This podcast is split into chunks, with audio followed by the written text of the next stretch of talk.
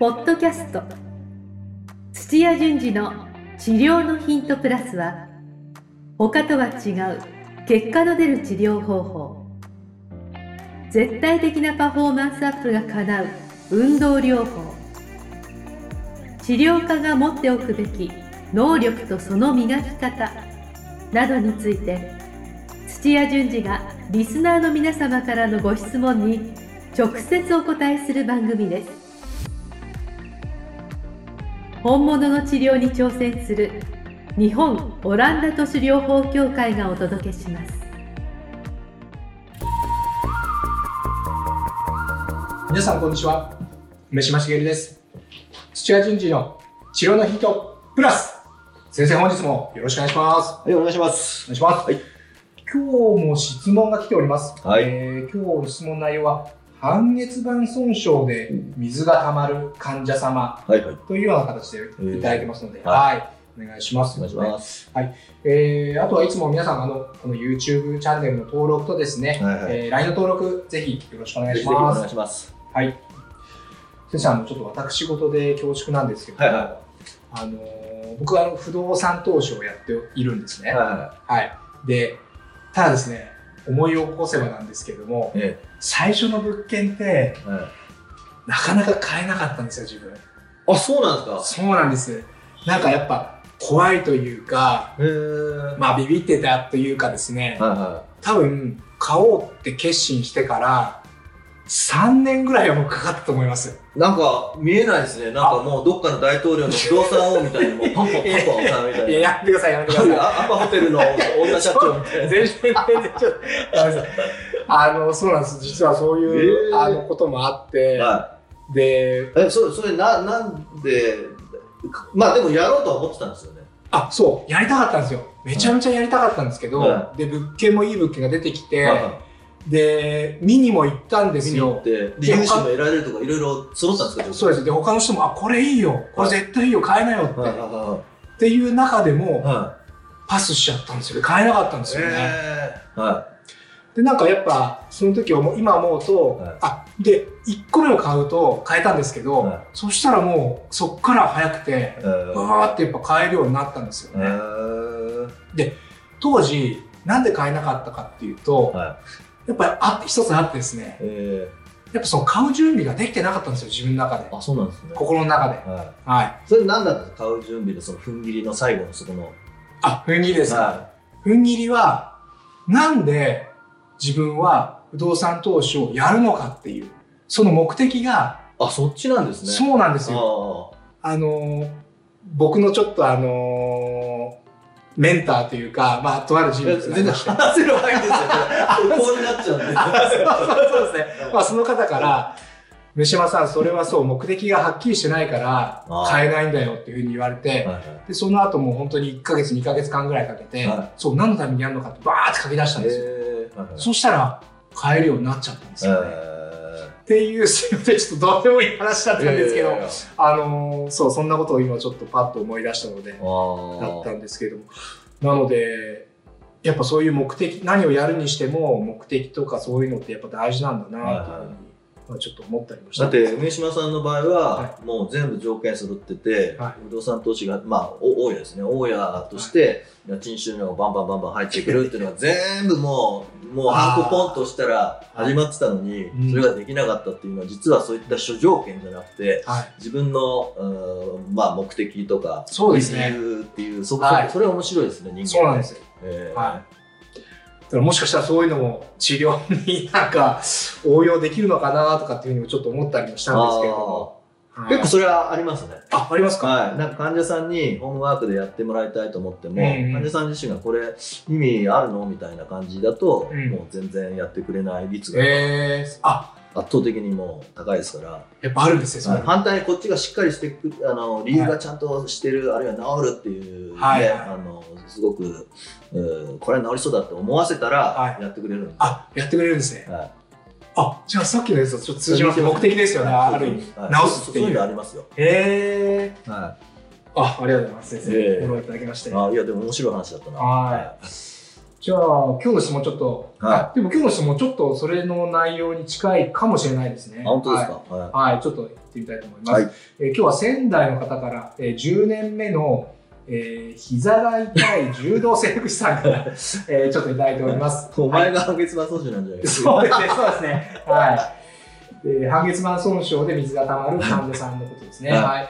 えー土屋先生、おはようございます。はい、おはようございます。はいえー最近、Spotify や、えーはい。Facebook でのライブ、YouTube なので、はい。えー多方面での露出がすごいですね、はい。えー私としては非常に勉強になっており、はい。嬉しい限りですが、先生のお体は大丈夫でしょうか？お気遣いいただいてますね。ちょうど今日これ朝いつも6時半からややってますけど、最近ちょっと眠いねみたいな話になって。そうですね、ちょっとまさに、はい、僕もちょっと心配ですよ、先生の体。はい大丈夫本当寝てらっしゃるのかなとはい寝てますよ。思うんですけど、ははい、心配ですっていう。あ、心配です。僕も心配です。はい。はいえーどうぞ健康にはお気をつけてくださはい、い。ありがとうございます。はい。えー梅島さんおはようございます。おはようございます。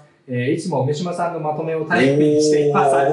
す すいません、拙いまとめで本当に申し訳ないんですけいや、ど。嬉しいですね。はい。えー時々まとめを忘れるのはご愛嬌ですが。聞いてるなすいません。ヘビーリスナー。そうですね。いやーチェックしていただいてありがとうございます。頑張ります、これからも。はい。えー遠慮ない土屋先生のツッコミをよろしくお願いします。はいわかりました。頑張ります。はい。えーさて、私は東北仙台の、えー整骨院で働いている柔道整復師です。はい。えーお客様の中に膝に水が溜まって調子が悪くなるとお店を訪れる方がいらっしゃいます、えー一度整形外科で調べてもらったのですが半月板の損傷が原因であることは分かっています。あーこれは分かっているってことですね、えー手術をするほどではないとのことでしたので、えーそのままにしていたとのことですが、うん。えーそれでも何かの拍子で水が溜まり何何度かその施術をしたりサポーターをつけてもらってごまかすのですがまたしばらくすると、えー来院しますと、はい。えー本当でしたら手術をしてしっかり治した方が良いとは思っていますがうまくお客様に伝えることができません、ええー土屋先生でしたらどういたしますでしょうか、ーはい。えー私自身も膝が痛いのもあり気になって質問させていただきました 自分のことじゃない自分のことですよね。はいえーどうぞよろしくお願いしますということで、はい今日はピンポイントできました。膝、半月板損傷。はい。はい。で、えーあ、水が溜まるんですね、そもそも。そうですね。こういうあの板関節の中のはい。組織が損傷した場合、まあ半月板、まあ膝だと半月板とか、えあとうん関節正面の軟骨とかですね、あ、はい。そそそこがあの損傷してると、うん。水がこうたまたまるというか。あ、溜まってきちゃう。もともと水があるんですけども、ええ。必要以上にうん。パンパンになってくるんですよね。あーで圧がこうすごくはい水の量が多いんで、うんあの高あ高くなってくると、うんあの痛みとか、えまあ、炎症とともに痛みが結構出てくる、そういった感じですね。これ結構ひどいと歩けなくなる歩きにくいですね。歩きにくいですか、はい相当歩きにくくなりますね。よく聞きますよね、半月板損傷って。は僕はちょっとなったことないんでわからないんですけども、結構メジャーな。い。メジャーですね。やっぱ膝って、えっと、ここ大腿骨、うまあ、あの上、うん。あ太ももと、はい。あと膝下の硬いの,、あの長さが体の中でも一番大きい、長いあの骨なので、ああ、確かに確かに。で、はい。その上には体の体重あがーわかんないですけど30キロとか50キロとかうん乗ってるのを、に。えーしかも骨盤の真ん中じゃなくて両側にあのドンとこうついてるからはい。歩いてる時にはもう不安定になるなるのを、うんもうかかしのように。膝でなんとかバランスを取るみたいなの調で整してくれてるんだ。だから動きは出さないといけないんだけども、はいただ動的にはちゃんと指示をしないといけないっていうような、あの関節なんですよね。あ、じゃあ体重全体がもう乗っかってるわけですね。乗っかってますで、はい。えっとこうやってあの、そう交互にうんあの歩行するっていうことは、うん実はもう機械みたいに、うんえー噛み合わせて、うんもう屈曲、うん。まあ、曲げるのと伸ばすのがあー。綺麗にまっすぐになってないんですよ。あ、そもそも微妙に、へえー、と考えていただきたいんですけども、はい。足を前にうんドンって出した時に、はい。えー骨盤を少し斜めにこう足の分出して、はいはい。で、えーそその分、はい。えー足が足の向きがえまっすぐにしようとしたら実は、ええあの骨盤が曲がった時点で、え。うん。えー足の向きは外側にちょっと向いてるじゃないですかまっすぐにするためにああ、はい、そうですね。ははい、はい、今やってますけど。ははい。で歩き終わって今度後ろ足が抜ける時には、はい今度は反対にはい。足の向きは、えー内側に向けてまっすぐなるというようにああ、微妙に回線が入るんですよ、調整バランスをとってるわけですね。はへえい、。地面が動かないので地面がこうやって動けばいいんですけどもああ、動かないから。はいで一歩ごとに、えーちょっと微妙な回線がこうやって繰り返し入るのでなるほど。ででも体重はドンって乗ってるままはい。ああ、の相当重いねじれがねじれがそこででも必要なことなんでそれねじれがないとビシッと止まってる膝であると、こうあの疲労骨折とかしますから、なるほど。はい。はい、そういうようなあの微調整ができるようにあのか噛み合わせてないで、うんまあ、一応乗ってるような形なんですよね。うんうんうんでその中、えーすごく擦り切れちゃうので、うんうんパッキングじゃないですけども、半月のあの形状をした、うんうんあのまあ軟骨のような半月板っていうのがあるんですよ。あ、それが半月板だったんですね。はい形が半月っていうことで。あ僕、初めて知りました。あ、いえいえ。もともとある部位で、はい軟骨で、はいそのねじれるところが、パッキングですもん、ゴムみたいに。なるほどね。はいああ、なんかイメージは潤滑油みたいな感じですか？潤滑油は潤滑油で、ちゃんとその周りにまた潤滑油が出るんですけども、もう軟骨です。あ、軟骨ですね。イメージで言うと、えっ、と、背中の椎間板です。へえ。はい。だから骨と骨の間に椎間板って背中あるじゃないですか。あ、あります。はい。ドーナツ状の。はい。まあ、膝の場合はそれが回線で動かないといけなくて、うんうんうんえっ、と、ひ骨同士を、うんをあ合わせておくのに、うん。外側の靭帯と、あと真ん中にやっぱ靭帯がないと、うん。あの、離れちゃうので、うん前後に動いちゃったりとか。っていう構造上を、えー外と真ん中に靭帯があるのを避けるために、半月にするしかないんじゃないですか。ま、丸かったら重なってうまくいかないんで。ああ、なるほどね。はああ、そういうことか。い。はい。はい。で、だから半月状のゴムあ、パッキングみたいなのが、だ。うんその、えー微妙な回線になっても、ちょっと変形して、うん。あの、それがうまく、なんか、すり、あの、ぶつからないように、すり切れないように、えー変形して対応してるんですよ。へえ。人間の体ってすごいですね。すごいです、すごいです。ああ。はい。本当に実際に足を曲げた時には半月じゃなく、綺麗な半月じゃなくて、ちょっと変変形して後ろの方にこうずれてくれたり。膝を伸びきると前の方にこうずれてたりとかするんですよ。じゃあまあ調整役みたいな感じですね、はい半月板は。そうです、そうです。体全体を支えていて、そのねじれを、はあのねじれの調整をしてくれる、はまあ、い。で、箇所そその証拠が、ええっと、半月板の特に外側の半月板、外側の半月板。はい外側の半月板の、えー骨の表面、うん。実は、うん。トツとトツになってるんですよ。トツとトツって何ですか？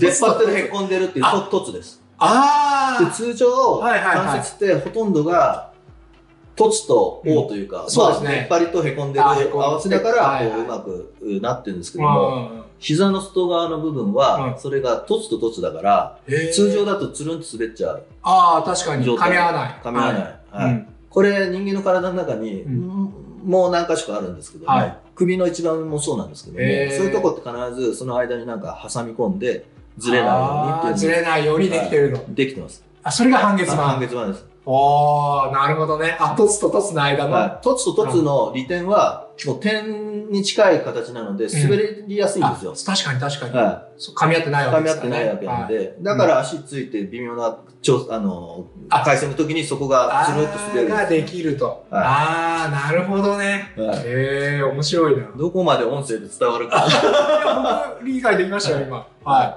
あ、そういうことなんですね。はそういう調整の部位だから、あえてトツとトツでやってると。でも、トツとトツだと本当にすり減っちゃったり、あの、損傷がひどくなっちゃうから、間にその半月板を入れてるっていうような。ああ、人間って神秘的だな。なんだけども、使ってるうちに、うんあの、しっかりと、あの、綺麗にうん体重を乗せてっていうことができないことって結構、うんそれこそ X 脚だ、O 脚だって、ああ、いう人によっては。いひねりがあるいはいつもよりあーも大きかったと、ねなんか変な、あー石石の上に足乗っけちゃったから、うん。膝が内側にすごくいつも以上に入っちゃったとか、うんうんうん。っていう、そんなえー時にうん半月板がうんめくり返っちゃうめくり返るんですか？時があるんですよ。半月板がめくり返っちゃう。あーで、それで体重ゴンってやったら、まあ、やら、少し柔らかさはありますけど、パキンって言って、はい。あの、折れたり割れたり、あるいは端っこが、あの、かけたりっていうのが半半月板損傷です。なるほどね。結構機械的、そういった機械的な外からののの外力でそれが損傷するケースが多いです。ああ、そうするとうまく調整ができなくでなっちゃってまよね。回折り目がつくと、そこなかなか折り目戻んないんで、うんもう不具合が多くて、うん。で、それがす余計今度は半月板が折れちゃってる半月板で邪魔ですから、はい。あの、それで、えー体重乗せたらなんか音がするとか、ああ、ロッキングっていうんですけど曲がらなくなったりとか、なるほあど。とあ、すごい理解できました。で、半分でこうやって、あの、貝じゃないですけど割れちゃう時もあるんですよ。水平断裂って言って、ー半月板が、はい半分に割れちゃう。半分に。はい。きあの、割れ方もいろいろあって、えあの、え円盤状のところに沿ってこうやって半月板が割れる時もあるし、えは端っこの方がパカッとこい。う。あの、まあ、擦り切れるみたいなはいのもあったりとか、いろいろなんですよいろいろあるんですね。はああ。まあでもその半月板が何かしらその割れちゃったり損傷しちゃうとい。、はい。もちろん痛みになります痛みになりし、ますね。痛みの物質がいっぱい出て、ですよね。で、活液法っていうとこから、うん活液って言って、その潤滑油が出るんですね。いっぱい。あ、あ出てくるわけですね。ヒアルロンはい酸とかが。はいで、そうすると、まあ、最初はヌルヌルしてる活液ですけれども、それが過剰にあれば、うん袋状で覆われてるので、圧がすごく高くなっうて、ん。で、あの、えー痛みの物質もそこの中浮遊してて、ちゃんと排出しないんで、うんちょっとした刺激でも、あの、熱が出た、うんあるいは痛いとかっていうなるほどね。あーあ、非常に構造は分かりました。あの、分かりやすいご説明ありがとうございます。ははい。で、で、この方の質問は、その半月板損傷で、あ、まさにその水が溜まってるお客さんってことですよね。はい、患者さんがいて、い。はで、えっと、原因は分かっていると。い。はい。はい。で、手術をするほどではないというふうに、えーことで、そのままにしていた。はで、えー何かの拍子でまた水が溜まって、い。はいえーいろいろやってごまかしてるんですけど、うんまた来院すると。はいはいあで結局手術をしてないと。はいで本当は手術をした方が治ると思ってるんだけれどもうまくお客様に伝えられませんということでこういう状態の時ってどうします？じゃあ先生でした。私だったら、は一番最初のうん時は、うん。もしかしたら本当に、えー手術しないで、うん。まあ、いわゆる我々だと保存っていうんですけども、うん。ああのはい。しっかりとうん。リハビリをして、うん。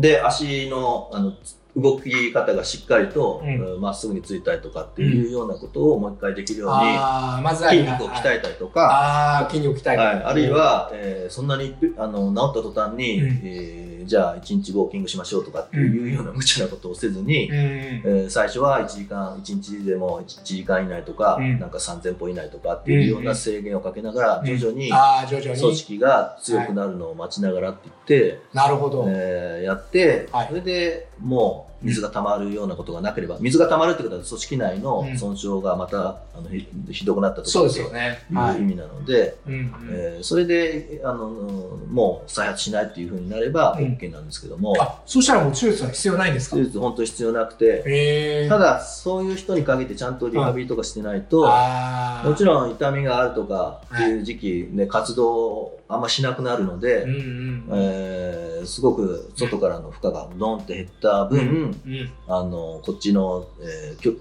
えー局所が、えー損傷して、うん。えーすごく脆くなってるっていうのでも、はいうん。まあ水が引いて炎症もなくなるんですけどうん。も、うん。うんそれを待って、うん。じゃあ元通りにドンと通常の生活、仕事に戻ってはい。るとまた水が出ちゃいますね。なるほど。はい。でそれを繰り返すというか、その状態、炎症がある状態っていうのは水が溜まってる状態は、はいうん。えーここのうん。そこのそのものじゃなくて、はい。太ももの筋肉、ね、同じ神経支配のところのあの組織を脆くすることが分かってるんですよ。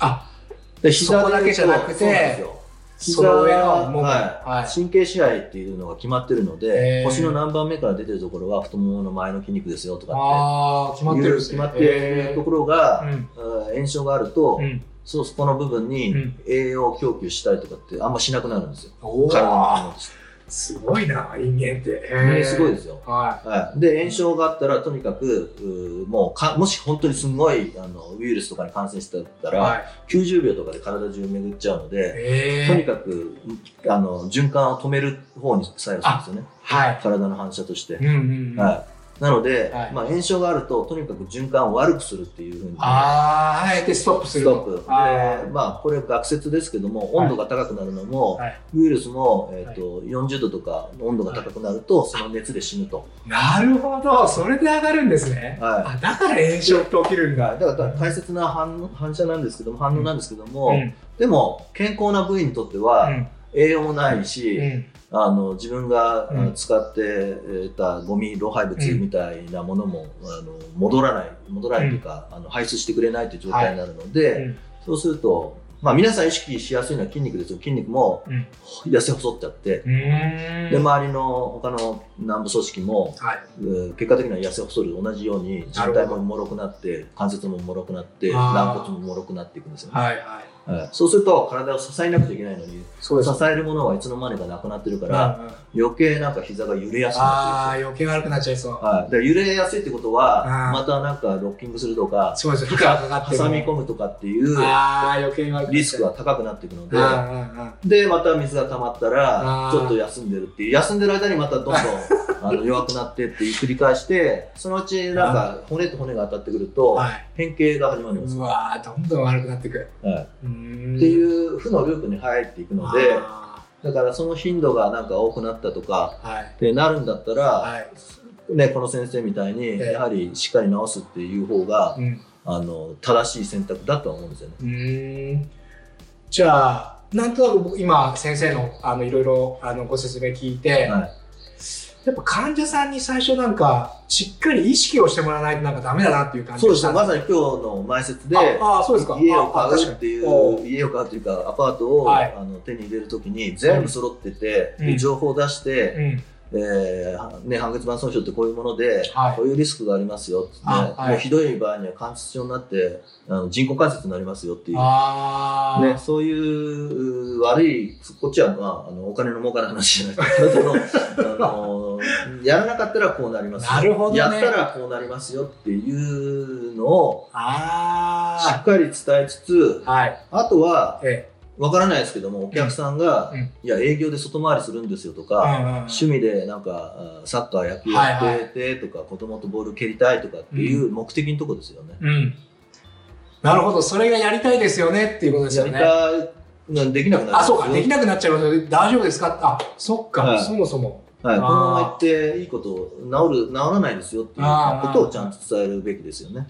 ああそれ確かに言ってもらった方がは意識が変わって、い。はあやばい直さなきゃって思いますもん。いはい、はい、で飛び込んだらええ。もう 2, 件2投目から早かったじゃないですか。早かったです。はい、だから飛び込まないとはい。いいことは分かんないので、確かに。はい、だからやっぱ手術した後どうなったとかっていう話を、まあ本当にやってみないとあのうん。体験は、うん実感はしないとは思うけれども、うん。分かってる情報はいやうん手術は1日でおおしまいですよ、うん。半月板だと多分2ヶ月ぐらいいろいろリハビリしないといけないんですけども、あでも一般の人はもっと早いな。あのスポーツ選手だと2ヶ月ぐらいとか言われてるんですけども。はい、でもそういった期間、うん。えーちょっとかかりますよとか、うん。そういう、あと、まあ、手術して、まあ、再発するえー率はどんぐらいですよとか、なんか数字出てれば、そういう話をしてあげると、うん。あの割と何もないよりかは、手術漠然と、うん。あの、白白言っても、うん。あの、確かに。やらないです、動かないですよ。なるほど。じゃあ一つは手術をやった後やらない時とやった後の違いをまあ明確に示してあげるっていうのも一つの手ですよね、ああ特にやらなかった場合のそのなんていうの先ほどの自分の趣味ができなくなっちゃったとか、はい。そういうの確かに。そもそもなんで手術そうですよねはい。するのってするいうのっていうところですよね。ああああなるほど。ああその辺そうですね。しっかり患者さんが意識を持ってくれればその後手術してくれそうな感じしますもんね、はいああなるほどなるほど。私が言うともう爪切りみたいな感じなんで、あの、さっさと手術した方がいい。なんでしないのっていう。もう、いやいやいや先に生そんな20年前ぐらいにも確率、ああ。どっちも手術もリハビリももうそんなもんのは誰でもどんな人でも治るっていうのは。あそうですか、はい。あじゃあ絶対やった方がいいんですね。絶対やった方がいいです。ああそうですか。もう言い切ってますからね先生だからリハビリのところだけちゃんとしたとこがいいですけど、なるほど。はあ、手術したい、後の。手術した体を支えるっていううん肉作りとか動作をちゃんとできるとか、ケアをちゃんとできるっていうのを、あのちゃんとしたとこがいいですね。うんなるほど。わかりました。そろそろ、はいちょっと、あのー時間が近づいてまいりました そろそろいつものまとめに入りたいと思いますけども。楽しみにしてるそうですからね。はい。えっと、まあ、手術をこの方してくれないということで、はえー、まずあれですね。なんで手術をするのかい、。そうです。しなきゃいけないのかはいこのままだとっていうね。はそこを、まずは、患者さんにしっかり説明して、い。はまずは理解してもらうことが一番大事だと。い。ははい。まあ、患者さんの意識を変えるっていうことですい。ね。うんで、あとは、あの、今の医療として、その手術の精度、高さのレベルとか、あとはその手術をした後のリハビリ。リハビリが大事ですよね。大事ですね。で、リハビリをこういう風にしたらもっと良くなるよとか、で、その後にはやっぱり手術をして治れば、あなたの、まあ、大好きな息子さんと一緒にサークができるとか、はそういう、あの、ゴールを目指してあげれば、まあ、よりいいんじゃい。ないかですね。孫となんか、そうですね、そうですね。とか。ははい。で、まとめになってますでしょい。うかまとめになってますね。あなってますか目的をしっかり意識させないと。そうですよね。はいまだそこが一番はい大事だってことですもんね。はい。じゃあ、あの、先生の結論としては、もう手術はしろと、そうですさせろと、うんした方がいいっていうしたことですね方がいいですね。この場合はなんか。はい。はい。わかりました。で、それ今日はあの、ためになる情報ありがとうございました。あはい。ありがとうございましりがとうごた。ざいました。今日のポッドキャストはいかがでしたか？番組では土屋順次への質問を受け付けております。ウェブ検索で「オランダ都市 DMT」と入力し結果に出てくるオフィシャルサイトにアクセス。ポッドキャストのバナーから質問項目をご入力ください。またオフィシャルサイトでは無料メルマガも配信中です。ぜひ遊びに来てくださいね。それではまたお耳にかかりましょう。ごきげんよう。さようなら。この番組は提供日本オランダ都市療法協会ナレーションボイスアップマスターコーチ春でお送りしました。